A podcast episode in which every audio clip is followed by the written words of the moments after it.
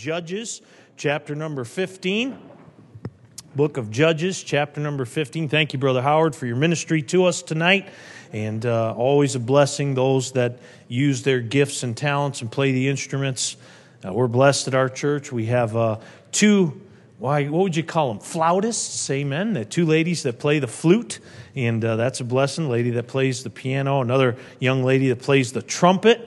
And uh, it's a blessing to hear those instruments when they're played right. When it's not, it can be miserable. Amen. We have one, one lady that, oh, what is it? The, the, the oboe. That's a cruel instrument when you hit the wrong notes. I can tell you that. Uh, I, I think, oh, bow, you know, but that's not good. Amen.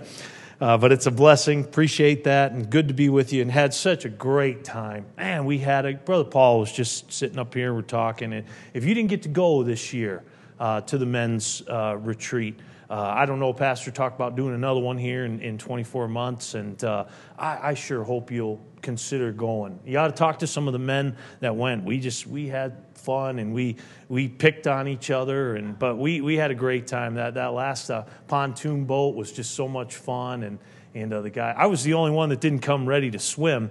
Uh, the truth is, I was actually ready to drive the boat after everybody got out, you know, and head, head to shore there. But uh, uh, we just had so much fun. And, and again, Brother Neil, thank you for doing all the driving. And uh, we had just a little bit of issue with the bus. And it was funny because I said, one of the things I said was, you know, it's good to get out of technology's grip. You know, every once in a while, turn the phone off and turn the TV. And the only time we were out of technology's grip, text, was when we needed it was because the bus was broke down and we were completely out of a cell area. Everybody's trying to get service on their cell, but the Lord worked it out, it, fixed it, and uh, praise the Lord. Judges chapter 15. And uh, Brother Burkholz, good to see you, man. Amen. And uh, Brother Burkholz and I are uh, we're, we're members of an exclusive fraternity. Amen. And uh, that is we're in a preacher group. Uh, we see each other online, and uh, we, we don't get to physically interact with each other very often. So good to see you tonight, my brother. And I look forward to a little fellowship with you afterwards. Judges 15. And uh, boy, I'd like to read the whole chapter, but I think what we'll do is uh, um, we'll, we'll, start down at verse 14 and just read down to the end, and I'll, we'll, we'll go through the, the thought tonight. And Judges chapter 14, or I'm sorry, Judges 16, verses 14 through 19 says, And when he came to Lehi, the Philistines shouted against him. And the Spirit of the Lord came mightily upon him you know, the Spirit of the Lord is better than the shout of the world. Amen. you think about it there. It says, And the cords that were upon his arms became as flax that was burnt with fire, and his bands were loosed off his hand. And he found a new jawbone of an ass, and put forth his hand, and took it, and slew a thousand men therewith. Incredible. And Samson said, with the jawbone of an ass, heaps upon heaps, with the jaw of an ass have I slain a thousand men. And it came to pass when he had made an end of speaking that he cast away the jawbone out of his hand and called that place Ramath Lehi. And he was sore athirst and called on the Lord and said, Thou hast given this great deliverance into the hand of thy servant. And now shall I die for thirst and fall into the hand of the uncircumcised? Next two words, church, let's say them together. But God, but God, clave and hollow place that was in the jaw, and there came water thereout and when he had drunk, his spirit came again, and he revived. Wherefore he called the name thereof Enhakkore, which is Lehi unto this day. And he judged Israel in the days of the Philistines 20 years. Father, bless your word to our hearts now. Lord, help me as I try to communicate this truth tonight. Lord, it's such an important truth for us to learn. And Lord, just pray you'd, you'd help and use your word. May I uh, handle your word properly. And Lord, uh, bless the pastor and Brother Butler and Sonny as they travel. We pray that you keep them safe. And Lord, uh, just to help him to know that everything's all right here at Harvest Baptist. Lord, we ask that you would bless. him. Take this message and make it one message for many hearts. Lord, help those that need help, convict those that need conviction. We'll thank you for all that you do. We pray in Jesus' name. And all God's people said, Amen. Amen. You may be seated. Thank you for standing so long. I love that little phrase, but God. It's throughout the Word of God. You can look, and I, I, I think of some right away that just always come to mind. I, I think of when Joseph, Joseph's brothers, after Joseph had taken care of him and been such a blessing to him, well, then, then Jacob died, and they figured, well, our goose is cooked. You know, he's finally going to give us what we deserve. And by the way, what, they did deserve it. and you know what Joseph said to him? He said, As for you, Genesis 50 20, you meant evil against me, but God meant it for good. And then I think, of course, just in my own life, my own testimony, getting saved at 23 years old out of a very wicked lifestyle, rock and roll background, I, I think about uh, Ephesians chapter 2.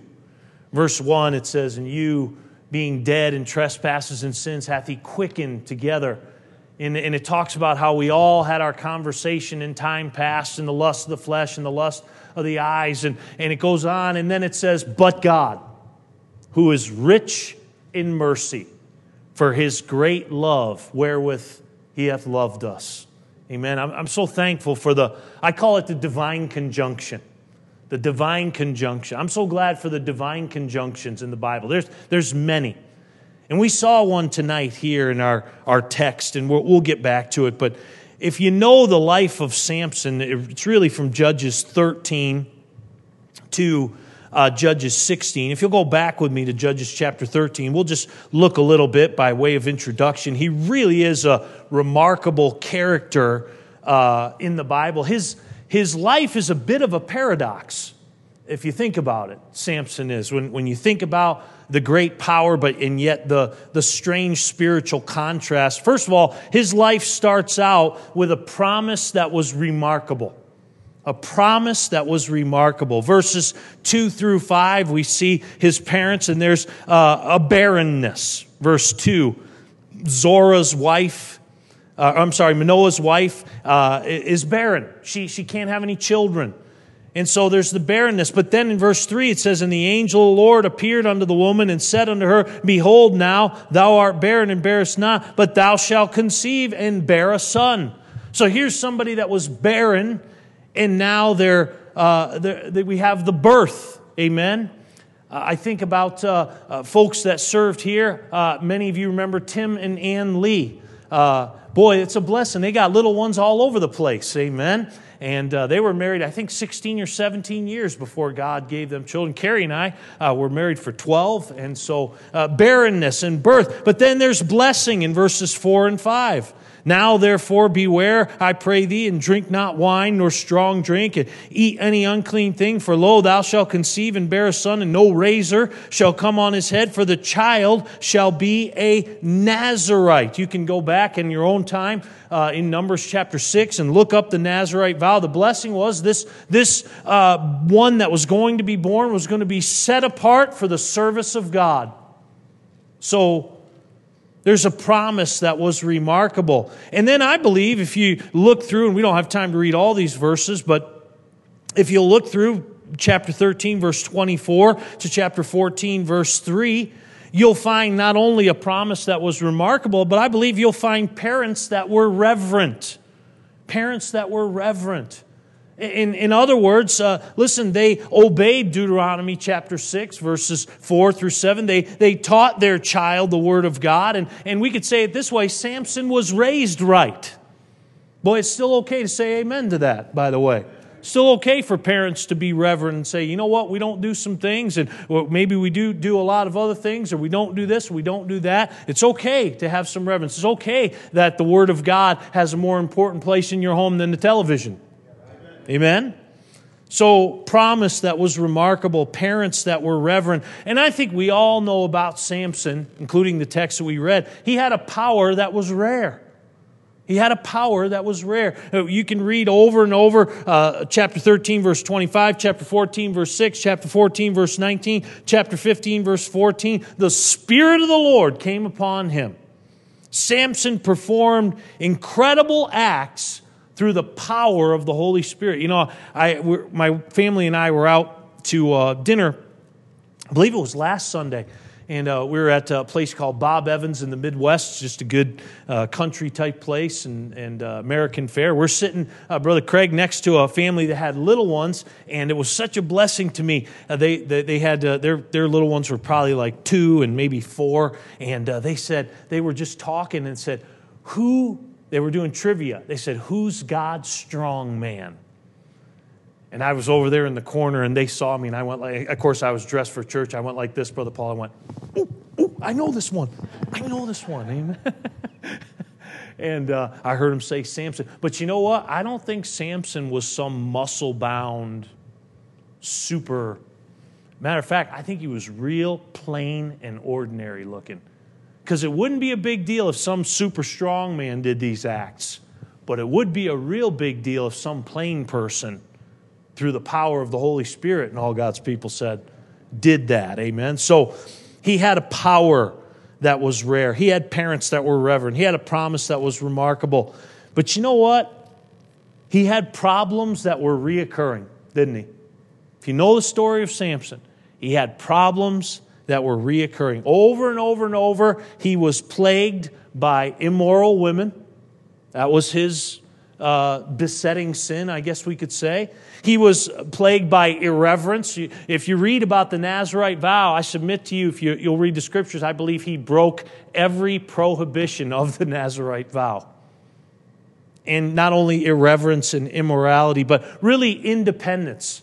One of the saddest statements in the Bible after Samson tells Delilah of his great strength and she cuts his hair, he, sa- he says, I'll go and shake myself out as, as other times. I could just do what I've done before, howbeit he knew not that the Spirit had departed from him. So he had problems that were reoccurring immoral women and irreverence and independence, power that was rare, parents who were reverent, a promise that was remarkable. But can I tell you something? I love this. I love this. He had a positive that was remembered. Say, what do you mean by that? You know, the last recorded mention of Samson is in Hebrews chapter 11. And you veteran Christians, what's Hebrews chapter 11? It's the hall of what? Faith. And so, in the end, the last recorded words in the Bible about him, God didn't remember Samson's failures, but he did remember his faith. Aren't you glad? I tell you what, that does something for me because I've got plenty of failures that I remember. And in the end, it's my faith that really matters. Amen. And so it's such a blessing as you look here. Well, uh, if, if you go down and, and you look at chapter 14, and again, I'm, I'm moving through this because I really want to get to the guts of the message here tonight. You look at the request of Samson in verses 1 through 4, and then the rending of Samson. He rends the lion in verses 5 through 9. The relationship of Samson, verse 10. The riddle of Samson, verses 11 through 18. And then the revenge of Samson when he, he sets the fields on fire. And God used Samson as a, uh, uh, an instrument of vengeance against the Philistines. So, we know what happens here at the end in, in chapter 15. There's a, a great slaughter, and Samson slays a thousand Philistines with the jawbone of a donkey. And that must have been something. You know, these Philistines keep coming and, you know, just a thousand of them. And, it had, and he gets all the way done, and it says there in verse number 18 of chapter 15, and he was sore athirst and called on the Lord and said, Thou hast given thy great deliverance to the hand of thy servant, and now uh, shall I die for thirst and fall into the hand of the uncircumcised? He, he's at the point of death, and he calls upon God and says, God, this isn't like you. This isn't like you to, you know, uh, allow such a great victory and then allow your name to be mud by letting me die here out in the wilderness. And what happens? It, it's so interesting. God takes something that he threw away. Hmm? Didn't he? He took the jawbone, he tossed it down. He takes something that he threw away, and it says in verse 19, but God clave an hollow place that was in the jaw, and there came water thereout. And when he had drunk, his spirit came again, and he revived. I mean, just amazing.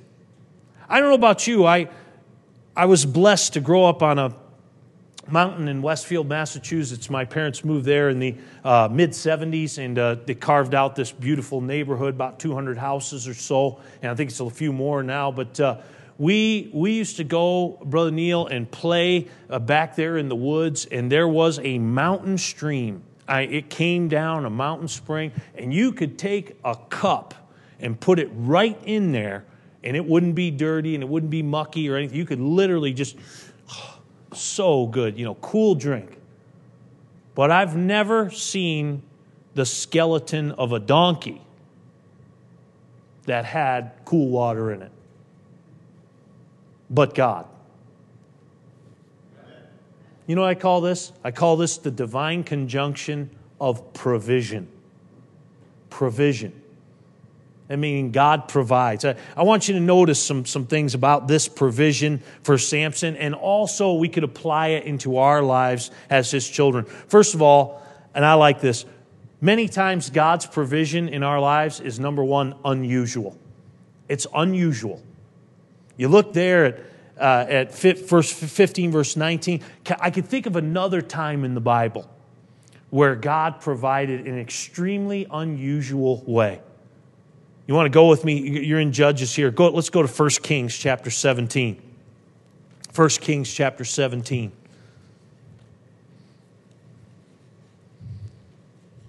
Here, Elijah comes on the scene and he points his finger at Ahab and says, It's not going to rain until I say. And then God tells him to skedaddle, get to the brook Cherith. 1 Kings chapter 17. He says there in verse number two, and the word of the Lord came unto him, saying, Get thee hence and turn thee eastward and hide thyself by the brook Cherith that is before Jordan. And it shall be that thou shalt drink of the brook. And I have commanded the ravens to feed thee there. So he went and did according to the word of the Lord, for he went and dwelt by the brook Cherith, that is before Jordan, and the ravens brought him bread and flesh in the morning, and bread and flesh in the evening, and he drank of the brook. Okay. Drinking of the brook, no problem. Amen? Pretty, pretty standard provision. We know the brook dried up and God moved him, but bread and flesh from a raven, that's unusual. I live on a country road. You know what? You know what's on the side of country roads? Mailboxes. Amen. There's lots of them. People. You know what else on the side of a lot of country roads? Dead animals. Lots of them. Deer, possums, raccoon. You know, we'll be sometimes taking a walk and I'll, I'll see one. I'll be walking with my daughter or son, say, okay, let's go to the other side of the street there. Uh, but you know what the ravens do to those animals? They pick them clean. They're scavenger birds, aren't they? That's what ravens are.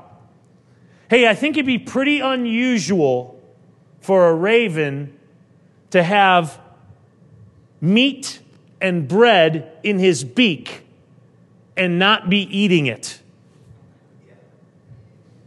Can you imagine two, two ravens flying towards Elijah and one of them going, I can't believe this.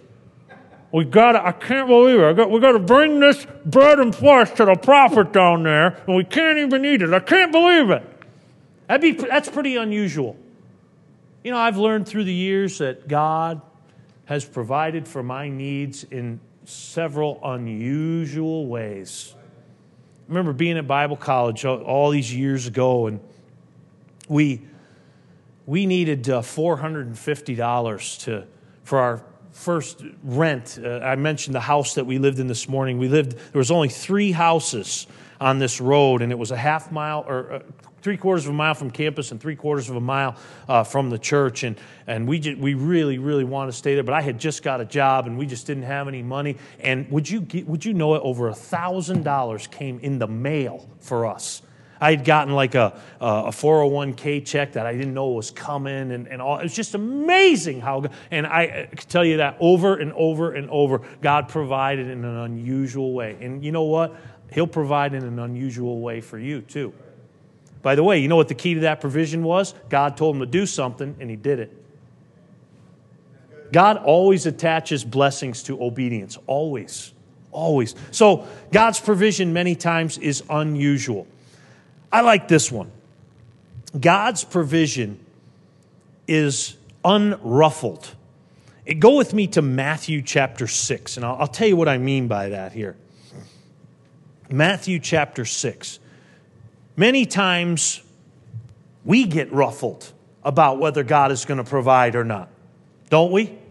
I think Samson did in this text. Hey, I'm getting ready to die here. You know, you can do something about it? But God, when it comes to God's provision, He's unruffled. He's unruffled. And if you look at uh, chapter 6 of Matthew and verse, really verse 25 through 32, this is such a great passage.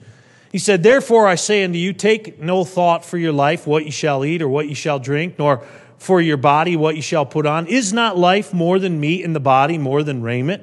Behold the fowls of the air, for they sow not, neither do they reap, nor gather into barns, yet your heavenly Father feedeth them.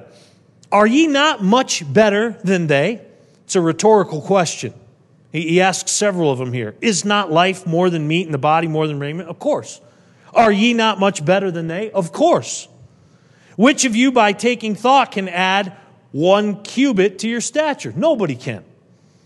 And why take ye thought for raiment? Consider the lilies of the field, how they grow. They toil not, neither do they spin. And yet I say unto you that even Solomon in all his glory was not arrayed like one of these. Wherefore, because of that, because of God's provision,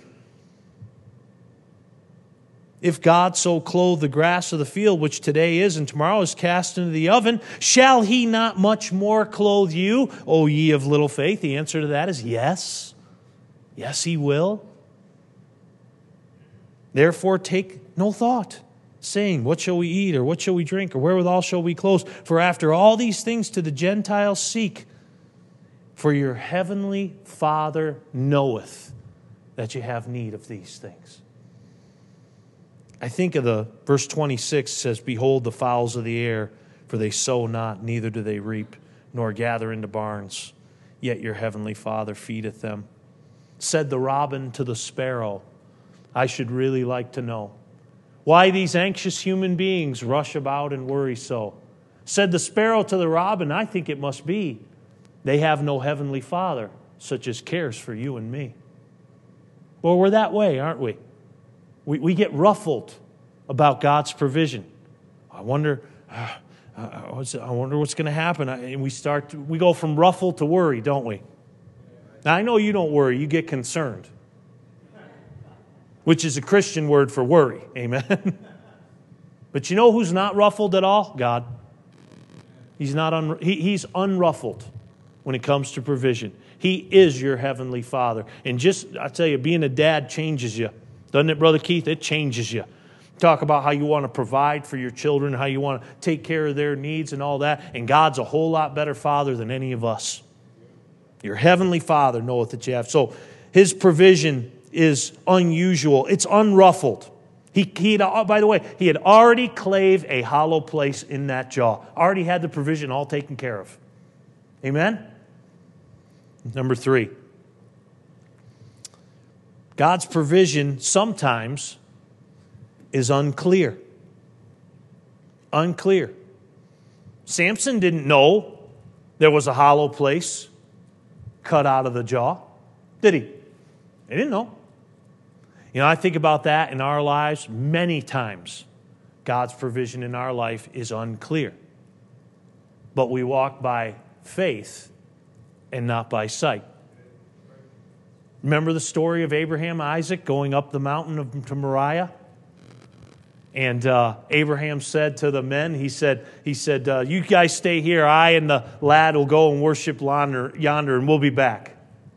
We'll be back. And then as they were walking, Isaac said, Look, we got fire, we got wood. Where's the lamb? You know what Abraham said? God will provide himself a lamb, son. And as Abraham raised the knife to plunge it into Isaac, and by the way, you got to read Hebrews chapter 11 if you really want the, the total breadth of the story.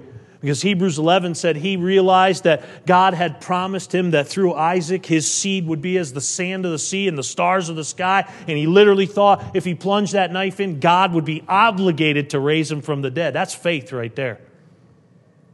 He said, God will provide himself a lamb. He said, Abraham, Abraham. He said, Here am I, Lord. And he looked, and there was a ram caught in the thicket over there. Sometimes God, God's provision is unclear, unclear, unruffled, unusual. Huh. Sometimes God's provision is what I call unbecoming. unbecoming. Listen, taking water out of a dried out jawbone of a donkey that's a little unbecoming. Amen? I, I, where's my bottle? There it is, right there. Amen. I, I'd, rather, I'd rather have this, right? You know, I know uh, Brother Keith's a doctor, and I think about God's illustration of the body in 1 Corinthians chapter 12. And it talks about how all the body, all the parts in the body are necessary.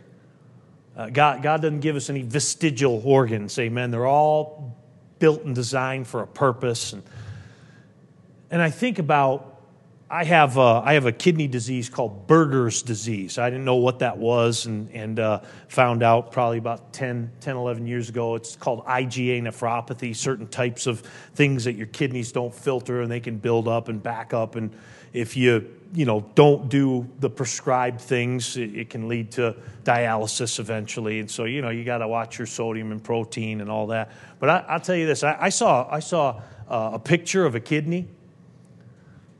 It, I'm glad God put it on the inside. That's pretty ugly. My wife had her gallbladder out after Luke was born. Uh, she, even when we were here, she had terrible gallstones, just terrible. Though those, I guess they told me everybody has gallstones, but the problem is when they release into the duct, and the duct's trying to do its work on a jagged piece of stone, and uh, my wife would just roll and foam and all that. So she she had to get her gallbladder out. And I remember the man showed me a picture of it, and the doctor he came in. He said, "Well, Mr. Zawadzki," he said, uh, "You know, here's the this," and I, I'm looking at it like I don't even know where you're pointing to. Amen. It's like, he said, Well, your wife had a very angry gallbladder. And it's a good thing we got it out because she would have had pancreatitis and all this. I remember looking at it and said, Boy, that's pretty unbecoming looking. Pretty, pretty, yee. You know, you think of God's provision right now in your life, in your body, all that God is providing for you through all those unbecoming, forgive me, those ugly things on the inside that are doing their job your liver, your kidneys, your circulatory system, your heart, all pretty unbecoming, all God's provision in our lives. Your lungs, taking in oxygen, breathing out carbon dioxide. It's pretty unbecoming. There's, there's nothing real, wow, that, look at that, how beautiful that is. No, it's pretty unbecoming. And many times God's provision can be in unbecoming things. I, I just think of that like just regular things. My dad went to work every day at a machine shop for 35 years, and I asked him about it one time. I said, Dad, I said, did you like that job? He said, I hated it. I said, Really? He said, Yep. He said, But I made some commitments to you and to your mother and to the mortgage company. And so, you know what? You know what? How God provided for him in a pretty, pretty regular, unbecoming kind of way. Gave him a paycheck every week, paid off the house, took care of the bills, and all God's people said. Many times, God's provision is in an unbecoming way. I like it when God's provision is not only unusual and unruffled and unclear and unbecoming, but unexplainable. I love it when that happens, Brother Lucio. God's provision is unexplainable. Later in 1 Kings, we won't go there, but uh, God, uh, the, the brook dries up, and God directs uh, Elijah to go to Zarephath.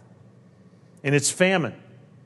And he, he says, I've commanded a widow woman to feed thee. That's the whole key to the text. Uh, Brother Burkholz, I read that text uh, sometimes and I thought, well, here he comes and he walks right up to this widow woman and says, you know, what are you doing? And she says, well, I, I'm just gathering a couple sticks to make a meal for my son and then we're going to die.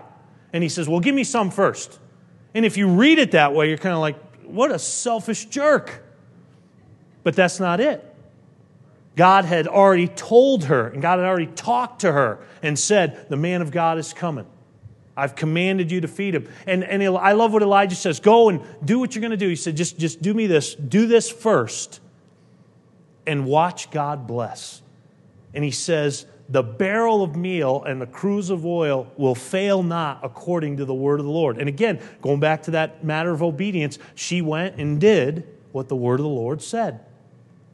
And you know what? For the entire famine, they had a cruse of oil and a barrel of meal, and neither one ran out. Say, that's unexplainable. I agree. I agree 100%. You can't explain it. God did it. God did it. And I, I happen to believe, Brother Howard, I, I don't think it was that they were overflowing to the top.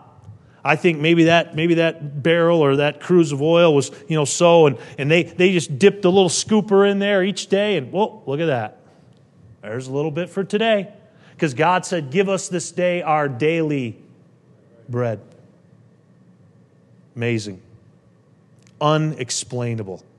I love it when God's provision is undeniable. It's undeniable. Think about this time here in, in the book of Judges where it was absolutely undeniable that God provided, uh, that clave out that hollow place. When I think of God's provision being undeniable, I think of the New Testament. I think of the feeding of the 5,000. It was absolutely undeniable. I'm in a series right now on John, 23 messages in John, and the miracles in John are specifically given that men might believe that Jesus is the Christ. It's what they're for, it's their purpose in the canon of the New Testament. And you know, when you feed 5,000 men, probably 25,000 people, with five little loaves, and I'm not talking about big Italian loaves, amen? I'm talking about five little flatbread pita sandwiches, and two, it says small fishes. We have a little pond on our property, and somebody said, You got fish in there? I said, Yeah, the biggest one's about that big, amen? Look like a guppy. Small fishes. Five loaves and two small fishes fed 25,000 people. The Bible says they were all filled. And then they, ca- they collected up 12 baskets full left over. Know what that is, Miss D? Undeniable. Undeniable, the provision of God. You know, when I think about it in my own life, and I think about God's provision. I think about particularly God's provision for Israel. You can read Psalm 78, verses 19 through 52. God's provision for me is undeserving. Uh, my, my life verse is Luke 137. Love that verse. I, I, I was years ago, I was duking it out, Brother Chris, between Luke 137 and 2 Corinthians 9:15. Thanks be unto God for his unspeakable gift. That's a good one too. But I'll tell you, there's one that's really been in my heart the last five years, and it's 1 Peter 3:18. Talks about how Christ died the just for the unjust. You know why? I'm undeserving of his provision. But that doesn't bother him one bit when it comes to providing for me. So, God's provision, this divine conjunction, it's unusual, unruffled, unclear, unbecoming, unexplainable, undeniable, undeserving. Let me give you some applications and illustrations, and we'll be done. First of all, God's provision is universal. First application God's provision is universal. When I think of that, I think of the verse that the Calvinists loathe and again, I'm not against I, there, I know some Calvinists that are just wonderful people, but I think about 1 John 2 2, and He is the propitiation for our sins, and not for ours only, but also for the sins of the whole world. God's provision is universal. He has provided a way. Men do not believe on Him. That's why they die and go to hell. But you know what else, when I think of His provision? I think of it rains on the just and the unjust. You know, the lost farmers' fields get rain and so do the saved farmers' fields. The lost man is breathing God's oxygen right now, so is the saved man. So there God's provision is universal. God's provision is rooted in his character. We read Matthew 6:32. Your heavenly Father knoweth that you have need of these things. If God has promised to provide our needs, not our wants, but our needs, then he will do it. It's rooted in His character. God's provision is universal, it's rooted in His character. God's provision should build our trust in Him. That's, where, that's what uh, the book of Matthew was getting at, saying, Look at the birds, look at the fowls, look at the flowers. Look how God takes care of them. Don't you think that He'll take care of you that are made in His image? Yes, yes, and yes. God's provision, by the way, God's provision in our life that we have already experienced should cause us to trust Him more. God's provision should build our trust in Him. God's provision, again, is often tied to obedience. God says, Do, and I'll provide. So what do we do? We do not. And then curse God for not providing. Huh? God's provision is tied to obedience. Remember the, the, the story in, when Jesus turned the water into wine? And he, uh, Mary said to the servants, great statement, John 2 5 said, Whatsoever he saith unto you, do it. Do it.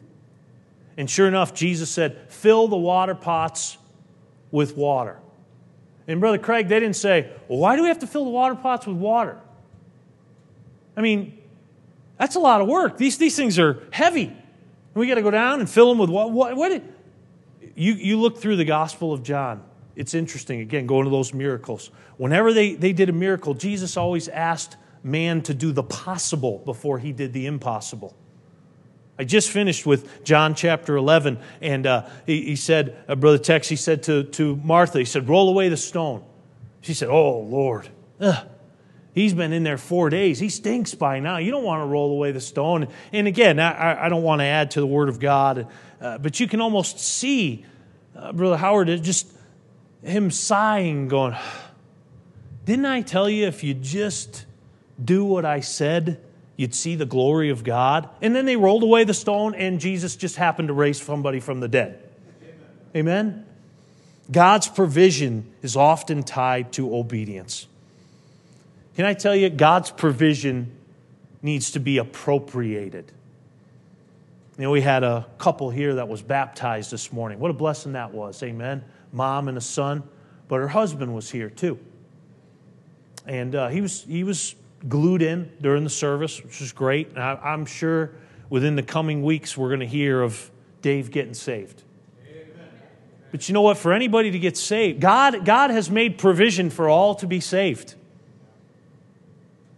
But he said to us, Believe on the Lord Jesus Christ, and thou shalt be saved, and thy house. You have to appropriate God's provision. There's a story told of a preacher, and uh, this was back in the days of circuit riding preachers. So that'll tell you way before cars and uh, way before these guys would get, go out on horses and they would preach, uh, you know, for a month or two, and they'd hit seven or eight churches, one every Sunday, Brother Tim, and they'd ride to the next one, and they they go on. And this one in particular was just this preacher was going to go to just one church and come back, but his wife was very ill, very ill, and he thought, well, I don't know if I should go. And his wife encouraged him to go. His wife said, Listen, go. I'll be all right. You know, it's just, I don't need, I, you know, you know how, listen, if it was the other way around, the, da- the, the guys would say, please don't go, amen. I saw a friend of mine posted it said, you know, when women have babies, they finally know what it's like for men to have fevers. Amen. I like that one. But he, he said, he, she, she, she said, no. She said, you need to go. You need, you need to go. You told them you'd go, and, and God wants you to go. And they had a little son at the time. And he was still wrestling with it. And the little boy piped up and he said, Father, don't you think if God wants you to preach today, he will take care of mother while you're away? Pretty convicting. Kids are like that, aren't they? Amen. And the dear lady recovered.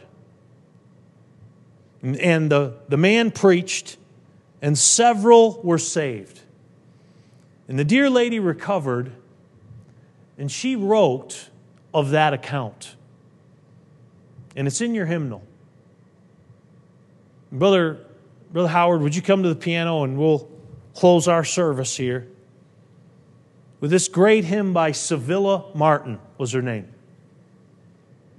Page number 180. Be not dismayed, whate'er betide, God will take care of you.